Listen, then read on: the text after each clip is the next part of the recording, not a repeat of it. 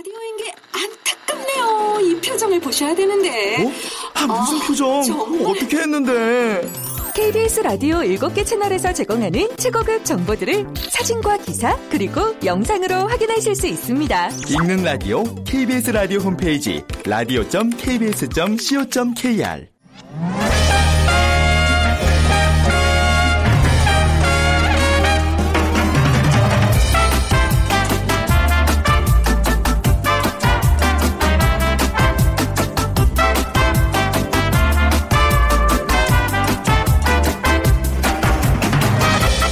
안녕하세요. 빅데이터로 보는 세상 아나운서 최현정입니다.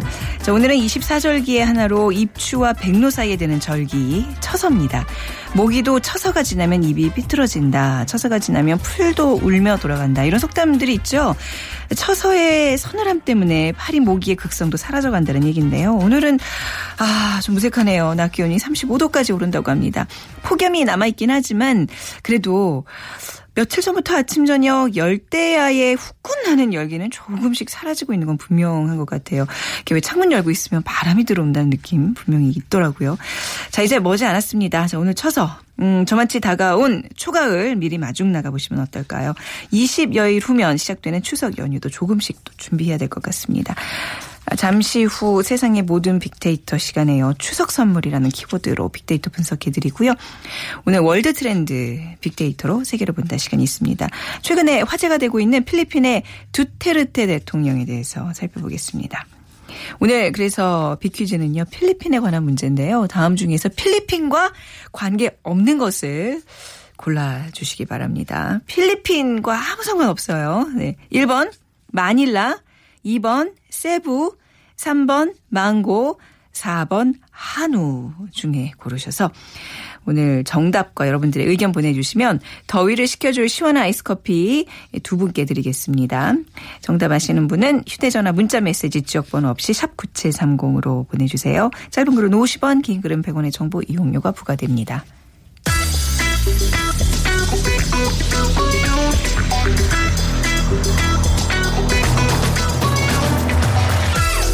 오늘 여러분이 궁금한 모든 이슈를 알아보는 세상의 모든 빅데이터.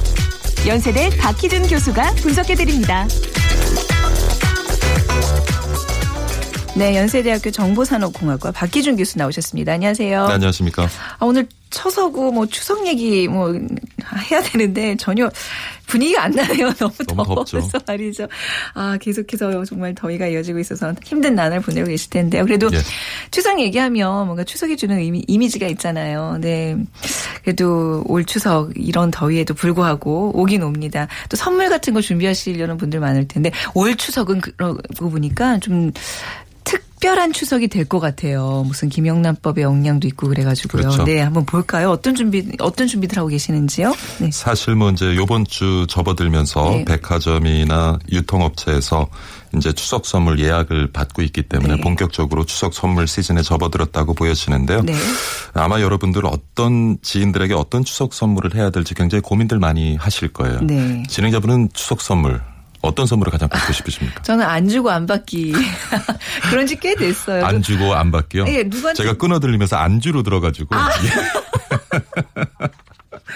저에 대한 이미지가 굉장히 안 좋으신. 것 같은데요. 예. 안 주고 안 받기. 네, 그러니까 그렇군요. 그게 마음 편한 것 같아요. 너무 예. 좀 각박한가요? 제가 사는 게. 음. 뭐 이렇게 과한 선물은 좋지 네. 않겠지만 정을 나눌 수 있는 자그마한 네. 선물들은 또 필요한 것이 아닌가 싶기도 하고요.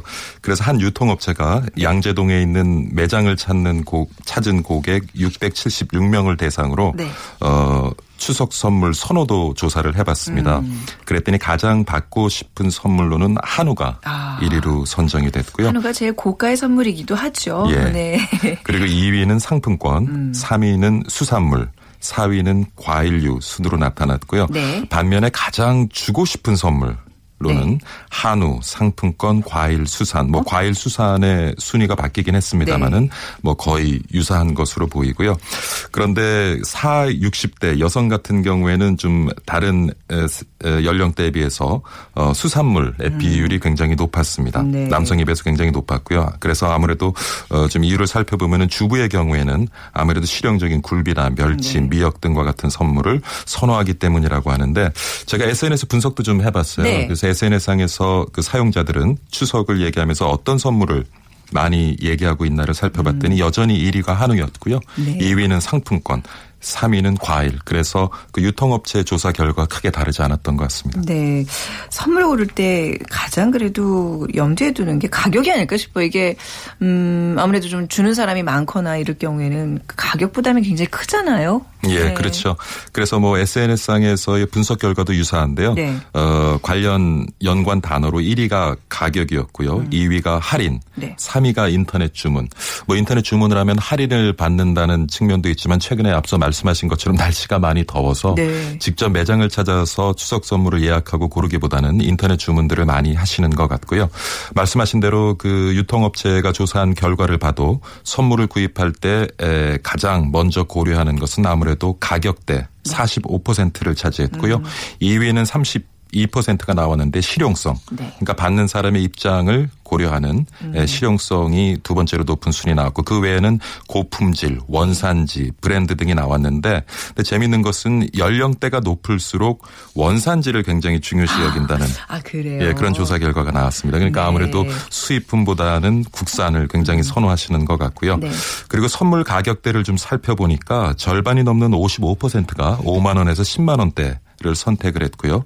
그 다음으로 이제 25%가 10만 원에서 20만 원, 네. 그다음 16%가 3만 원에서 5만 원. 그래서 평균적으로 보면 한 10만 원 내외 가격대의 선물을 많은 분들이 선호하는데 아까 말씀하신 것처럼 김영란법이 문제죠. 이번 네. 추석은 사실은 적용을 받지 않습니다. 그렇네요. 하지만 28일, 9월 28일부터죠. 예, 추석 지나고 이제 김영란법이 시행이 되는데 그래도 시장 분위기에는 많은 영향을 미치는 것 같고요. 네.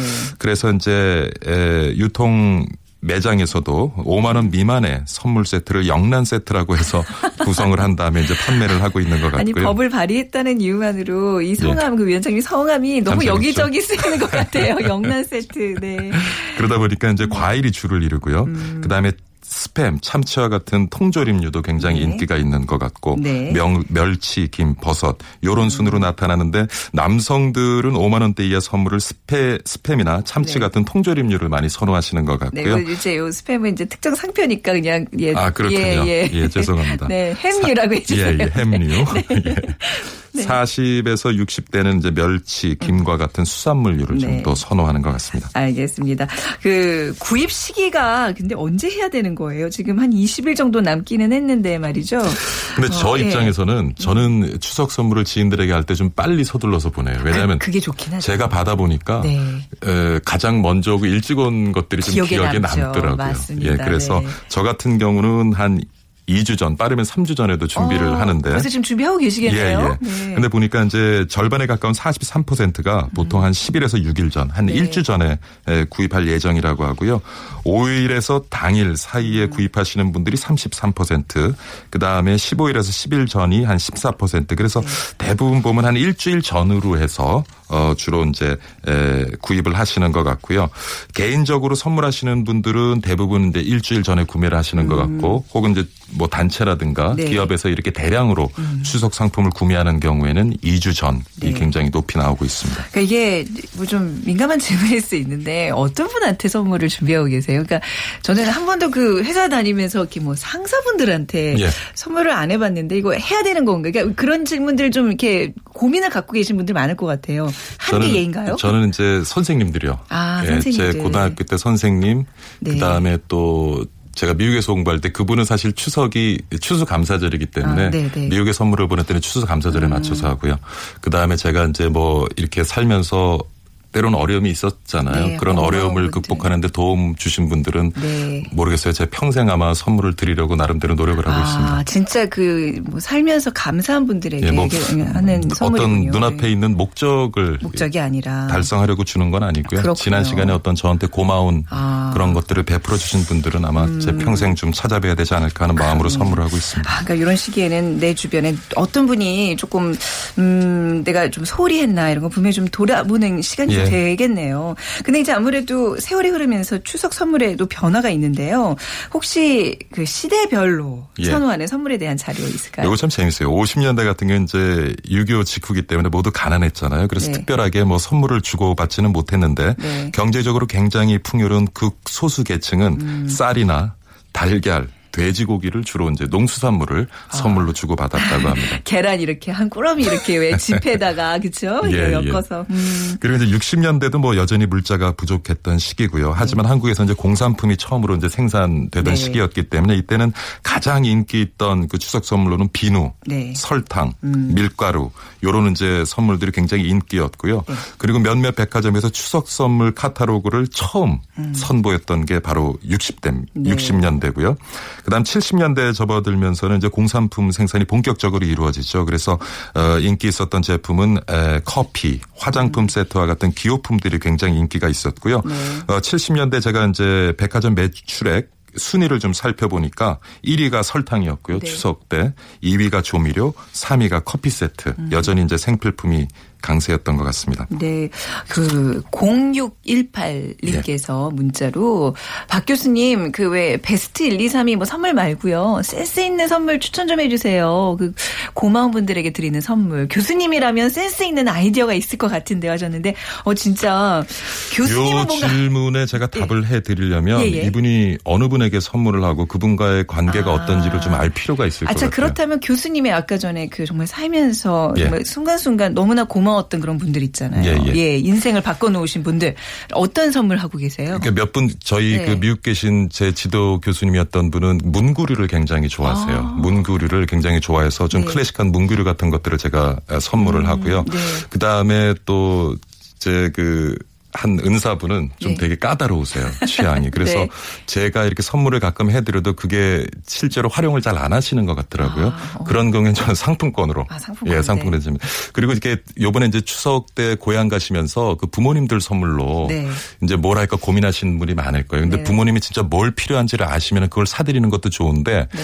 사실은 그걸 잘 이렇게 같이 생활을 하지 못하다 보니까 네. 부모님이 진짜 뭘 필요한 걸 모를 경우에는 현금이나 상품권 드리는 게 좋은데 네. 또 문제는 뭐냐면 지금 연세 드신 우리 부모님들은 음. 자식이 준 돈이나 상품권을 또 잘 못 써요. 예, 그거를 맞아요. 그 돈을 그대로 갖고 계시는 분들이 그 많아요. 손자, 손녀한테 쥐어주고 그러시잖아요. 예, 네. 예, 그래서 제 생각에는 좀 그러니까 이게 중요한 게 선물을 하기 위해서는 그분의 생활을 좀 알고 그분의 맞아요. 취향을 아는 게 중요해요. 네. 음. 추석뿐만 아니라 우리 결혼 기념이나 생일 때 이게 배우자에게 받는 선물 물론 앞에서는 굉장히 좋은 네. 척을 하지만 사실 마음속으로 아쉬울 때가 많거든요. 네네네. 그렇기 때문에 나이가 들수록 뭐 상품권이나 현금으로 대체하는 경우가 많은데 네. 근데 또 누군가 내가 필요한 걸 알아서 그거를 선물을 해주고 그 선물을 받았을 때의 기쁨은 또 굉장히 크잖아요. 음. 네네. 그래서 모르겠습니다. 제가 지금 질문 드린 분한 질문 주신 분한테 굉장히 죄송한 얘기긴 한데 음. 네. 조금 더 그 질문을 아, 선물을 드릴 상대 그리고 네. 관계를 좀 알아야 그쵸, 제가 사연이 있어야지. 예, 제대로 된 답을 드릴 것 같아요. 그러니까 선물이라는 게 그래서 어려운 거예요. 상대방이 좋아할 게 무엇인지 한참 고민한 후에 사는 거잖아요. 저는 참고로 그냥 이런 명절 때는 이렇게 같이 뭐 좀 도와주는 예. 그래서 뭐 이렇게 분장해주는 친구나 뭐 이런 친구들 있잖아요. 코디나 그냥 그 모바일 쿠폰으로 영화 티켓 두 장씩 이렇게 보내줘요. 그러면 그냥 영화 음. 그렇죠. 보면서 그 영화는 원정이 언니가 보내준 쿠폰으로 샀어. 그래서 그 뭐- 아, 재밌는 영화 봤으면 평생 기억에 남을 거 아니에요. 예, 그것도 참 좋은 네, 방법인 것 그렇죠. 네. 같아요. 예. 자, 근데 다시 이제 우리 주제로 돌아와서 이번에 예. 가장 추석 선물 시장의 큰 화두는 김영란법이에요. 예. 분위기가 어떤지 좀 끝으로 살펴볼까요? 그래서 뭐 이제 앞서 말씀드린 것처럼 이제 영란 세트라는 것이 네. 이제 유통 판매점에 이제 등장을 하고 있는데 아무래도 김영란법을 앞두고 이제 추석 이후에 김영란법이 시행되긴 하지만 시장에서는 이미 김영란법 에 관련되는 분위기가 좀 만들어지고 있는 것 같고요.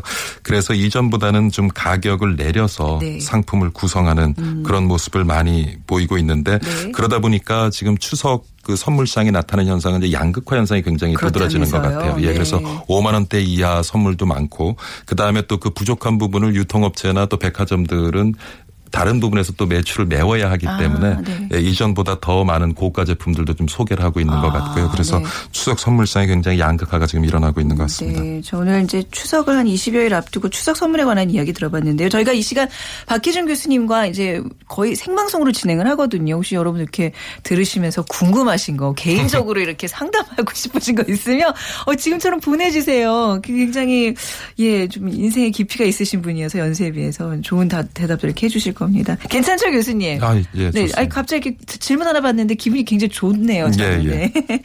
자, 오늘 추석 선물에 관한 이야기 빅데이터로 분석해 봤습니다. 연세대학교 정보산업공학과 박기준 교수였습니다. 감사합니다. 감사합니다.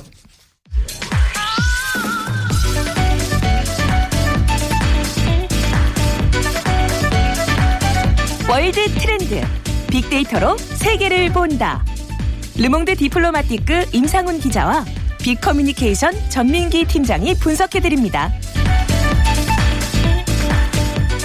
네, 르몽드 디플로마티크 임상훈 기자, 빅커뮤니케이션 전민기 팀장 두 분 나오셨어요. 안녕하세요. 네, 안녕하세요. 반갑습니다. 저 오늘 필리핀에 관한 얘기 나눌 텐데요. 빅퀴즈 부탁드릴게요, 임 기자님. 네, 필리핀에 관한 문제인데요. 필리핀과 관계가 없는 것을 네. 골라주시면 됩니다. 1번 마닐라, 2번 세부, 3번 망고, 네. 4번 한우. 네, 그 세부를 세부라고 하시면 그 세부가 뭔지 모르지만 세부. 우리가 보통 그 지역이 지명 세부라 그러잖아요. 세부는. 그러네요. 경상도 쪽이세요? 경상도 사투리인데 아니 저 아니, 네. 지방 경상도 아닌데. 네. 예. 예. 자, 정답 빅데이터로 보는 세상 문자 보내 주시면 되고요. 지역 번호 없이 샵 9730으로 이용하시면 됩니다. 짧은 글은 50원, 긴 글은 100원의 정보 이용료가 부과됩니다. 자, 오늘 어, 두테르테 대통령이 계속 요즘 화제예요. 이 필리핀 네, 이 대통령 이미 뭐 대선 공약 때부터 굉장히 뭐 막 나는 막 비비린내 나는 대통령이 됐다 이런 얘기도 하고 네. 어, 이 뭐 마약 사범에 대한 단죄 이게 법의 테두리를 넘어서 초법적 공포 정치를 향하고 있다는 좀 지적들도 있는데 어떤가요? 이좀이 대통령에 대해서 좀 얘기 좀 해주시죠. 사실 네. 그 우리가 처음에 대통령이 당선이 될 즈음 해서는 반신반의 하지 않았습니까? 네. 과연 성공을 할 것인가. 근데 지금까지 한 50여 일 지났나요? 네. 어, 보니까는 어, 지지율이 뭐 생각 이상으로 높더라고요. 원래 저기 초반에는 다 어느 나라 대통령이도 그렇지 않나요? 네. 아. 그렇기도 하죠. 네. 근데 이제 말씀하셨습니다마는 워낙 이 진정 뭐 초법적인 탈법적인 음. 어떤 그런 단속 과정 아 이런 그런 것들이 심해지다 보니까 얼마 전에 그 22 일이었죠 어제였죠. 그러니까는 네. 청문회가 열렸어요. 그러니까 무슨 어, 청문회냐면은 네.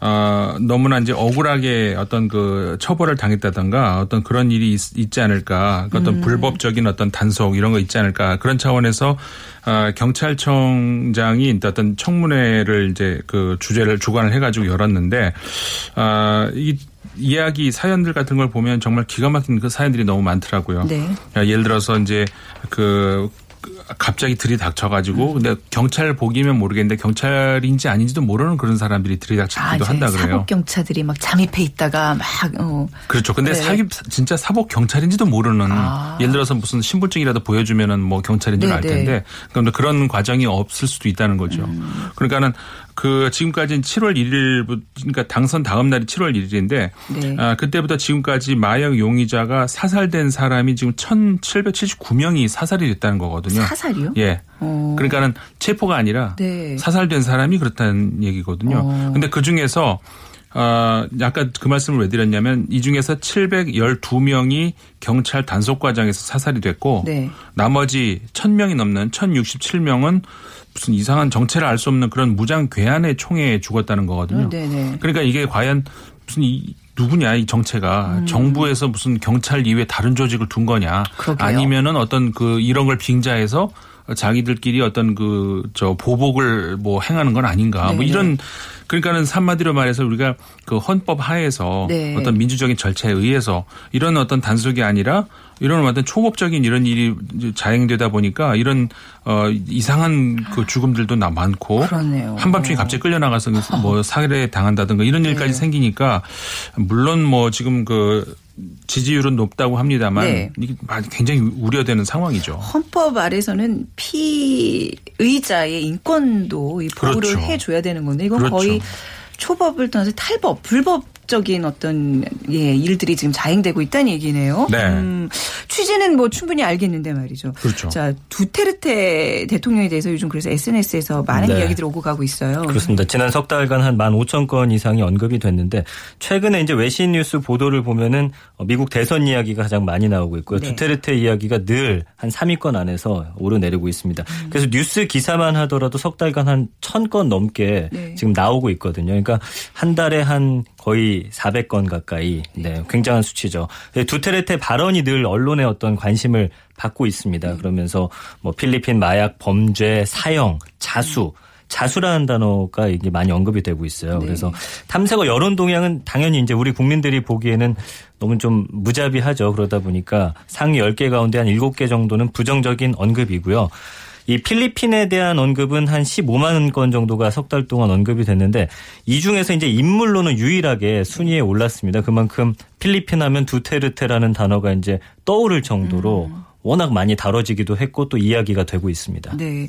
뭐, 근데 이런 영향, 이 공포 정치의 영향 때문일까요? 올해 2분기 필리핀의 성장률이 기대 이상의 결과를 보였다면서요. 그러니까요. 음. 이게 이번에 이제 발표된 걸 보면은 어 2분기 성장률이 전년 대비했을 때 7% 상승했다는 거거든요. 네. 음. 이거 상당히 크지 않습니까? 그리고 1분기 성장률에 비해서도 이제 그 많이 성장을 했고 그리고 이제 그 뭐 저 다른 그 미국의 블룸버그 통신이 있죠. 그 경제학과 경제학자 아 21명을 대상으로 해 가지고 이제 저 예상된 어떤 그 필리핀의 어저 성장률을 해봤는데 그때 이제 6.6% 정도가 성장하지 않을까 2분기에서 이렇게 네. 했는데 이것도 넘어서고 그러니까는 어, 뭐 어쨌든 간에 그 결과적으로 성 경제 성적표는 굉장히 좋게 나왔다는 거거든요. 네네. 물론 여기에 대해서 사실 2분기 성적표는 두테르테 정부 하에서 거뒀다기보다는 그렇네요. 전 정권의 그렇죠. 성적표네요. 네, 전임 대통령 아키논 네. 전 대통령의 마지막 성적표 아니냐. 음. 이제 이런 어, 이게 사실은 어떻게 보면 냉정히 보면 그게 맞는데 사실 그 필리핀에서 지금 분위기는 네. 어, 그래도 두테르테 대통령 하에서 이거 아니냐. 음. 두테르테 대통령의 경제 실적으로 좀 받아들이는 분위기로 이렇게 어. 가고 있다 그래요. 어, 근데 이제 뭐 그렇게 될 수 있는 것이 어, 실제로 그 두테르테 대통령 이그 취임한 이후에 물론 그 성적표가 아직 나오진 않았지만 지금까지 어떤 그 여러 가지 그 정책 같은 걸 보면은 그 해외 투자를 유치하는 어떤 그런 정책을 굉장히 강화했다던가 음, 네네. 사업 규제 뭐 완화 뭐 세금 감면 이런 여- 여러 가지 면에서 굉장히 인센티브를 많이 주고 네. 어떤 글로벌 그러니까 좀 거시적인 그런 차원에서 어 뭔가 좀 누가 봐도 객관적으로 올바른 길로 인도를 하고 있다 이런 평가가 좀 나온다는 점에서 음. 네. 아까 말씀드렸던 것처럼 그 사실 이쪽 두테르테 대통령의 성적표가 아님에도 불구하고 네. 그렇게 이제 좋은 어, 평가를 내려주고 있다는 거죠. 경제적인 면에서도 뭐 규제 개혁 뭐 이런 걸 보니까 아주 굉장히 화끈한 대통령이라고 그렇죠. 할수 있는데 흔한 남자죠. 네, 화끈한 남자네요, 진짜. 근데 뭐 이렇게까지 공포 정치를 하면 범죄율은 좀 많이 낮아지고 있겠네요. 그렇습니다. 이제 어 8월은 좀 더 집계를 해봐야겠지만 네. 7월 달만 하더라도 범죄가 한 5만 800건 정도 발생했는데 지난해 같은 기간보다는 10% 벌써 줄어든 수치고요. 음. 뭐 살인, 강도, 간강 같은 중범죄가 11,800건으로 지난해 대비해서 이런 강력 범죄는 31%가 감소했습니다. 네. 뭐 눈으로 보는 가시적인 효과는 있는 것 같아요. 7월 1일부터 어, 이달 14일까지 마약 용의자 8,332명이 경찰에 체포가 음. 됐고 경찰에 집계한 사살자가 한 600명 정도 단속 현장에서 사살이 됐다고 하는데 어. 아까 말씀드린 대로 지금까지 50일 동안 1,700명 정도가 사살됐다고 하니까 좀 네. 어마어마한 수치고요. 강력 단속에 아무래도 좀 겁먹은 이 범죄자들이 50만 명 정도가 자수를 했고 지금 뭐 정치인, 관료, 법조인 같은 명단도 공개를 하면서 음. 이 부패를 정말 뿌리 뽑겠다는 그런 각오는 대단한 것 같은데 사실 이 마약 용의자를 현장에 사살하는 거에 대한 어떤 어 자국 내보다는 그 외에서의 반감이 지금 반감이 상당히 있죠. 높아진 상황입니다. 그러니까 시민이고 공무원이고 뭐 이런 대- 다 상관없이 범죄자들은 범죄자들은 내가 다 그냥 끝장을 낸다 뭐 이런 예. 결의는 알겠는데 이러다 보면 또 피해자들이 생기거든요. 맞습니다. 억울한 또 시민들이 생기고 말이죠. 반대 목소리가 만만치 않을 것 같아요. 그렇죠. 지금 네. 인권단체 국제사면위원회 같은 경우는 이 마약 용의자 사살이 기본권을 음. 침해한다라고 말하고 있고요. 이 엘리자베스 트리도 미 국무부 대변인도 법치와 인권이 존중돼야 한다 비판하고 있고요. 네. 반기문 유엔 사무총장도 역시나 목소리를 높이고 있고 이 마, 어, 마닐라 안에서도 대학생들이 지금 촛불 집회를 아, 열고 네네. 있습니다. 그러면서 마약 용의자 단속에 어떤 정당한 법 절차를 밟아야 음. 한다라고 주장하고 있고요. 필, 필리핀 가톨릭 주교회도 사람들이 사실 마약에 손대는 거는 돈 때문이다. 네. 그렇기 때문에 사살하는 것보다는 일자리를 빨리 더 많이 네 네. 만들어내라라고 그렇죠. 목소리를 높이고. 있습니다. 말씀해 주신 대로 무고한 희생자가 나올 수 있거든요. 그렇죠. 여기에 네. 대한 문제점 많이 예, 시사가 되고 있습니다. 약간 요 지금 분위기가 우리도 한때 왜 사회 정의를 구현한다 이래가지고 막다 그냥 때려잡고 막 범죄와의 전쟁. 삼청 삼청 교육. 교육대 넣고 근데 그런 우리도 이제 뭐 거- 경험을 해봤지만 이게 그렇게 성공을 하기가 힘들고 성공할 수가 없잖아요 구조적으로 그렇죠. 좀 우려가 되는 측면이 있는 것 같네요. 이게 그 우리나라의 과거 예도 이제 들려주셨습니다만은 우리 바로 옆, 우리 옆에 우리 같은 동포지만 북한에서도 보고 있잖아요. 그렇죠. 저런 그 공포 정치가 과연 우리가 성공할 거라고 보시, 음. 보십니까? 그 참 우리 역사를 두고 보더라도 그리고 이거 우리 공포 정치라는 말이 그 그러니까 프랑스에서 나왔잖아요. 그 네네. 어, 테러라는 말 자체도 이제 프랑스에서 온 말인데 그 그러니까는 옛날에 그 혁명 직후에 네. 그 프랑스 대혁명 직후에 그 자코뱅 당하고 네. 왜 지롱 당하고 이렇게 하는 과정에서 그 강경파가 음. 그러니까 자코뱅 당이 그 집권, 집권을 하게 되면서 상대편을 그 무자비하게 처, 네, 네. 처단을 하고 이게 처음엔 잠깐 효과가 있는 것 음, 같이 보이죠. 하지만은 이게 어 사실 실제적으로 이 자코뱅당도 오래 못 갔잖아요. 네. 뭐 2년도 못 갔고 1년 정도나 갔나 그러니까 우리가 근데 이, 이 역사 어 이 사실이 아니라 그 외에 보더라도 그 이렇게 공포 정치를 해가지고 음. 지속 가능한 이런 역사를 우리가 보질 못했거든요. 네. 대표적으로 우리 그 역사 말고 또 문학 작품에서도 뭐 많이 아시겠지만 그 조지 오웰이 네. 쓴그 동물 농장이라는 네, 네. 그 있지 않습니까? 그 어린이들도 읽어도 좋은 참 좋은 작품인데 이 작품에서 보면은 그런 게 나오잖아요. 사실 그 풍자인데 네네.